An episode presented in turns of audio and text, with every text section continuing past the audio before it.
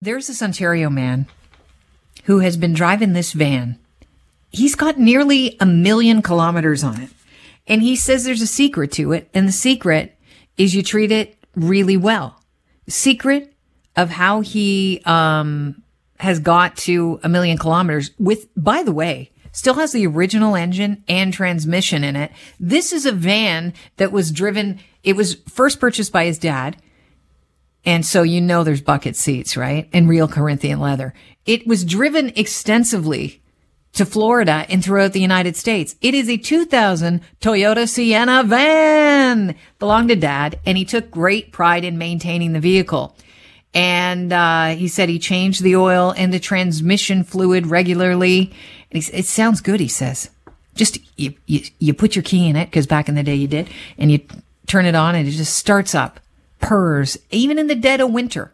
It's all about the maintenance. They love this car so much, this family. They say they're ne- never getting rid of it. They're driving it into the ground. The car has a name. The car's name is Betsy. And I'd like to welcome onto the show Mike Quincy, who's an auditor, an auto editor, not an auditor editor. Editor. Let me just try and speak English. An auto editor with Consumer Reports. And uh, he's got the secret to making a car last long. Before I get into it, Mike, welcome to the show. Thanks so much for having me. And yes, I'm definitely not an auditor. I, did, I did well in math. you know, some people say the best way to make your car last is to let everybody pass you. It's a dad joke. yeah, I guess. Um, yeah, I'm, I'm I, I, do have some gray hairs and I am a dad, but I'm not ready to, to let absolutely everyone pass me. I still kind of am an auto uh, enthusiast, but but I also don't want to get a lot of tickets, so I try to keep my speed reasonable. How incredible is it? This guy having a uh, van, it's a Sienna, Toyota Sienna, at almost a million kilometers. Well, you know, I, I read the story, and and he did this family. They did everything right. I mean, they started out by buying a, a really reliable car to begin with, and then they just followed this the, the maintenance schedule. I mean, everyone that buys a car gets this thing called an owner's manual. And yes, I sound like a dad right now, but it is in everyone's best interest to actually read the owner's manual, especially the recommendations for maintenance and, and changing your oil, changing your transmission fluid, uh, rotating your tires, changing your filters, just doing this basic stuff and treating the car well can get you to a million kilometers. Yeah, he said he tra- the transmission fluid level looks good. He said we just had it flushed after a hundred thousand kilometers. I don't know if I've ever had my transmission fluid flushed. Well, so some transmissions, uh, their reservoirs are actually sealed. They're never meant to be changed. They're supposed to last, well, I don't know, maybe forever or something like that. But but you know, some some vehicles you can't even change the transmission fluid. But it's good, uh, you know, preventive kind of maintenance idea for this. And, I, and another thing I thought of when I read the story was mm-hmm. the owner should contact Toyota. I mean, Toyota would love to hear a, a, story of a million kilometer vehicle. I mean, they would they would market this. Who knows? Maybe they're you know make a work out some kind of a deal. How often should you service your car if you want it to last? Because uh, people people want it to last. I'll just interrupt here again for a second. It, people want it to last because it's really hard to get even a secondhand car right now with the microchip shortage.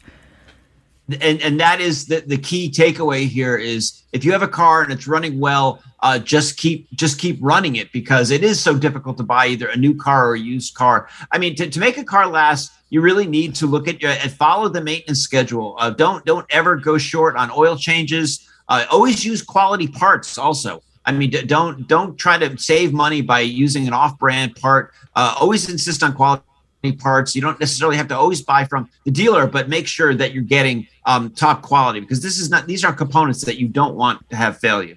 How do you ensure that? You know, most people drive their cars, but lo- know little uh, about how they work or their parts. I mean, I wouldn't know uh, if it's a quality part or not.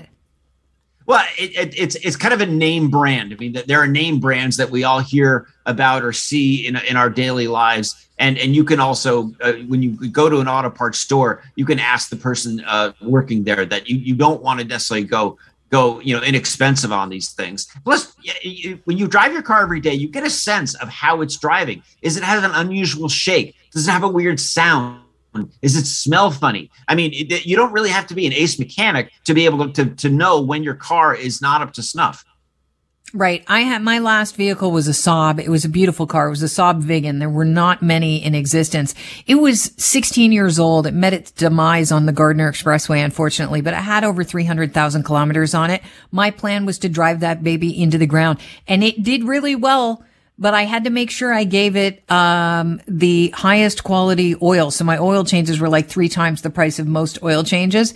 But I'll tell you this, that synthetic oil aside, that car would have kept going. How do you make sure that you, you know, have a vehicle that will take you 300 kilometers and beyond? Is it in the actual vehicle, buying the vehicle, making sure you do your research before you invest? I think that's part of it. Consumer Reports has a number of articles of how to not only get your vehicle to say 200,000, uh, in, in this case, miles, but we have lists of, of particular makes and models which have a better track record of getting there. And I'm so honored to be talking to you because you used to own a Saab Vig, and I'm a Saab fan. Oh. Nobody Saabs, and and you had you had a top of the line. It was beauty. Model. I'm I'm super super impressed. Uh, let me tell you, the saddest day of my life was that day when the car oh. Met I, I heard, demise. I heard. I, I mourn for you. I, you know, my favorite thing to do, this is kind of an aside, is because that thing would just, you know, go zero to, you know what, in no time.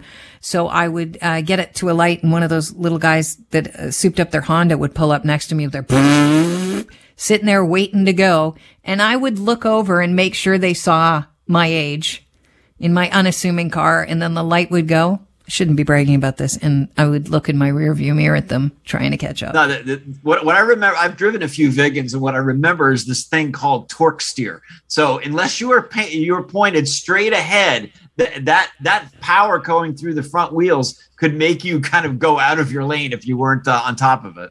Oh no, I knew what I was doing. I should have had goggles on. Goggles Paisano over here.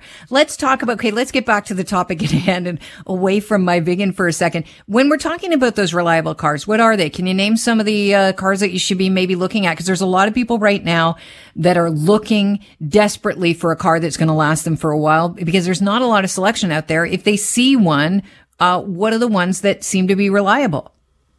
Well, I mean, no, surprise in Consumer Reports reliability uh, surveys, uh, it's mostly dominated by by Japanese automakers as being the most reliable. But when you break it down to the model level, uh, the Lexus CT200H, uh, the Toyota Prius C, the Acura TSX, the Honda Civic, the Nissan Altima, these are these are very mainstream models. These are uh, ones that we predict will have your take your best chance to get you to 200,000 miles. Again, I, I, know I'm speaking in, in, in, the United States. I'm saying miles instead of kilometers. Mm-hmm. And I'm mm-hmm. also assuming that you have all these models up in Canada. Um, but but th- those those are just a handful of, of cars that that according to our data will will give you a, a long lasting relationship with your car. And that's what you want. I, uh, there's nothing better than a car that you know. They're easy to drive and, and believe it or not, you can have a relationship with your car. I know that sounds really weird, uh, but I've been there. I'm not really having the same kind of relationship with my Ford as I did with my Saab, but that's another, that's a, another Saab story. I like to say. Um, good one. one thing good one. thank you. My dad joke off the hop and now a, a Saab joke. Um, let's talk about the fact that there are a few things you shouldn't ignore and they would happen to be those indicator lights. How important is it that you take those seriously? Uh, the car is telling you that it's got it's got some kind of an issue if it's got a, a, a engine warning light. It might just be something simple like you didn't quite tighten the gas cap the last time you got you got fuel, and that threw off the emission system. So you could just bring it to the dealer and it's an easy reset. Um, uh, but other times an, an, engine warning light is is a really bad sign and you need to maybe even pull over to the side of the road and get towed. Um, but but this is something that you should definitely not ignore. Uh, warning lights are the vehicle's system telling you that there is an issue and you have to look at it. Again if you want to keep your car running a long time um, deal with these little issues because the little issues will become big issues if you don't handle them Mike, is there a certain kilometer or mile uh, on your odometer where your car actually just starts hitting a sweet spot and starts getting broken in and uh, performing well? Because you have to drive your car in order to keep it, you know, well maintained. Oh yeah, and that was actually another takeaway that I got from from the story. Uh, about the Sienna is is it, it's driven regularly, and I know that here in the United States during COVID, a lot of people didn't drive their cars very much, and your car is kept in better shape the more it's driven. It actually doesn't get better with age if it just sits. So um, a sweet spot. I mean, Consumer Reports doesn't test the the car, our test cars until we have about 2,000 2, miles on them. But um, modern cars really don't take as much breaking in as the older ones do but but it's always good to kind of go easy on the brakes, easy on the throttle, easy on acceleration before 2,000 miles to kind of let the engine and transmission, you know, get to know each other. All right, great advice. Thank you so much for joining us, Mike. It's been a pleasure. My pleasure. Thanks so much. All right, cheers. Mike Quincy is auditor. I did it again. It's auto editor. You try saying that three times quicker, at least once, slowly. It's a mouthful. Auto editor at Consumer Reports.